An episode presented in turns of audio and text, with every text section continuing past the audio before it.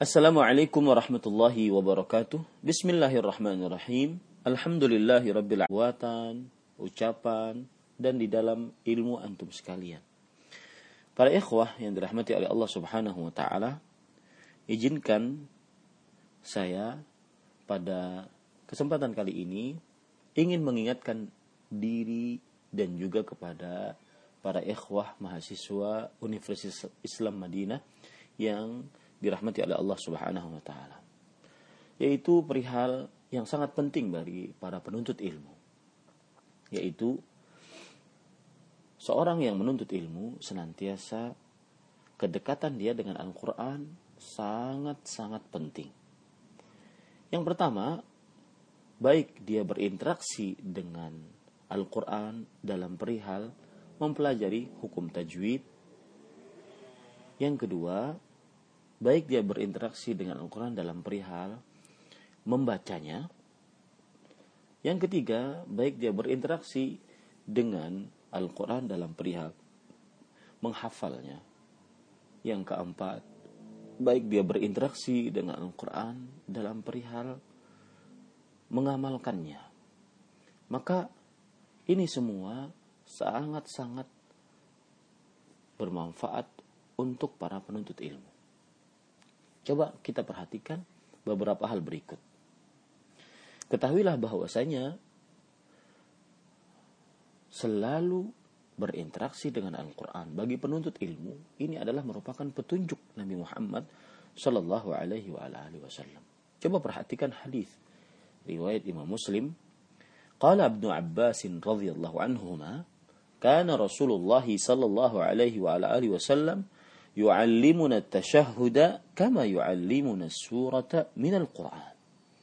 Rasulullah sallallahu alaihi wasallam kana yu'allimuna. Kita tahu bahwa kana fi'il madhi naqis. Jika setelahnya adalah fi'il mudhari' maka yadullu ala tikrari wal kasrah.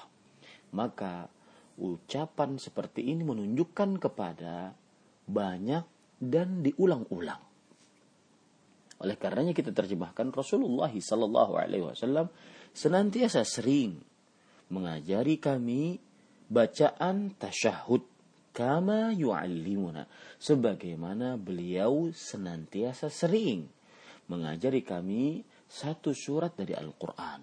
Maka ini perkataan dari Abdullah bin Abbas radhiyallahu anhu menunjukkan bahwa mempelajari Al-Qur'an adalah pokok asal yang pokok ini diserupakan dengan yang lain-lainnya. Artinya sesuatu yang lain menyerupakan dari pokok ini.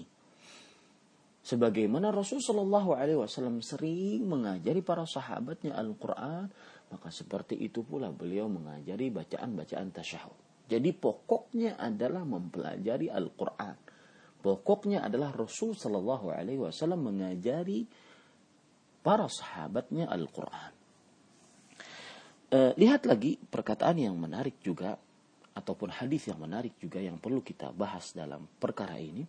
Hadis riwayat Bukhari rahimahullah. Qala Hudzaifah radhiyallahu an.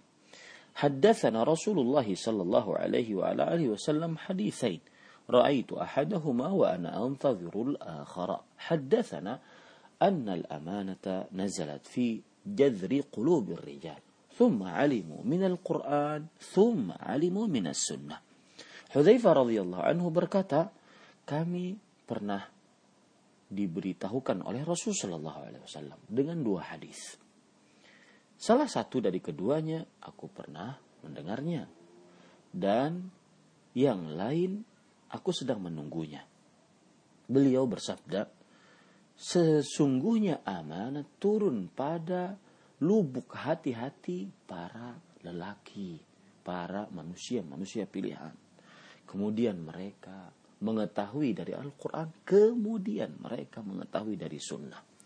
Al-Hafidh Ibnu Hajar al-Asqalani rahimahullahu ta'ala, beliau berkata di dalam kitab Fathul Bari ketika mensyarah hadis ini.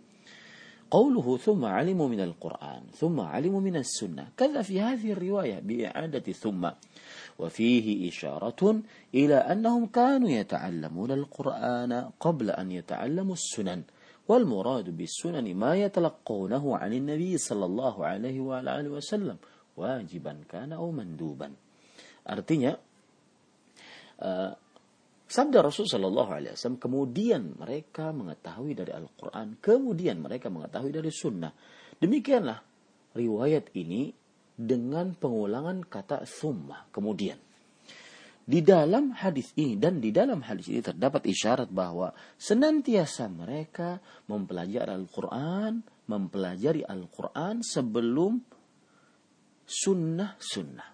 Dan yang dimaksud dengan sunnah ini adalah sesuatu yang mereka pelajari langsung dari Nabi Muhammad SAW. Baik berupa itu kewajiban ataupun sunnah Nabi Muhammad SAW. Kemudian, kalau kita perhatikan lagi Imam Ahmad Ibn Hanbal rahimahullah ta'ala. Beliau pernah ditanya oleh Al-Maimuni. Sa'altu Aba Abdullah ayyuhuma ahabbu ilaik. Aku pernah bertanya kepada Abu Abdullah yaitu Ahmad Ibn Hanbal rahimahullah. Mana dari dua hal yang engkau lebih sukai? Abda'u ibni bil Quran atau bil hadis. Aku mulai anak mulai mempelajarkan kepada anakku, mengajari anakku Al-Quran atau hadis. Mana yang aku mulai duluan?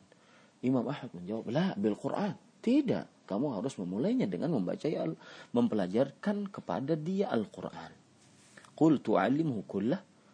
Lalu aku berkata, kata Al-Maimuni, apakah aku mengajarkan seluruh Al-Quran?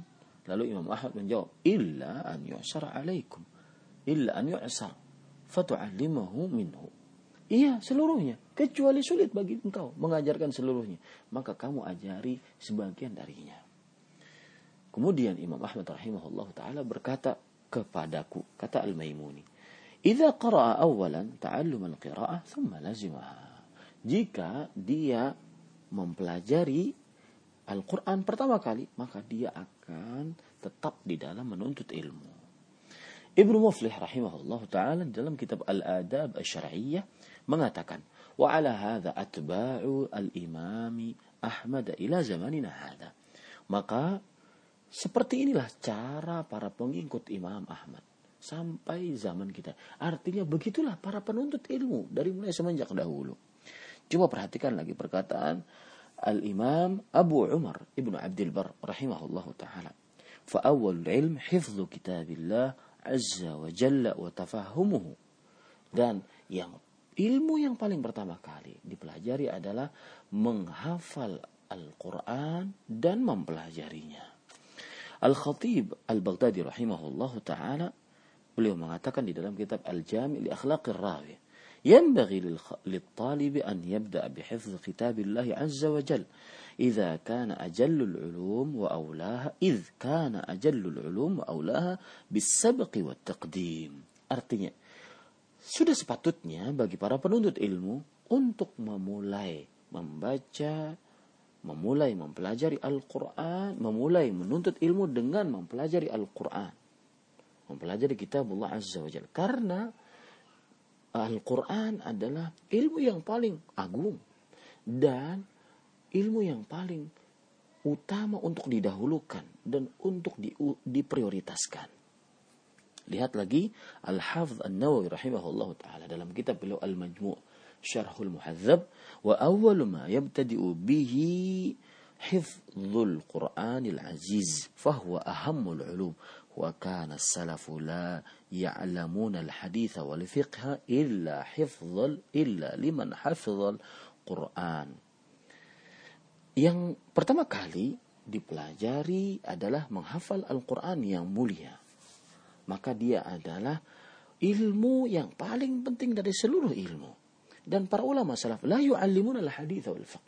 Mereka tidak mengajarkan al-hadis dan ilmu fikih kecuali bagi siapa yang menghafal Al-Qur'an. Wallahu alam. Sallallahu Nabi Muhammad walhamdulillahi rabbil alamin.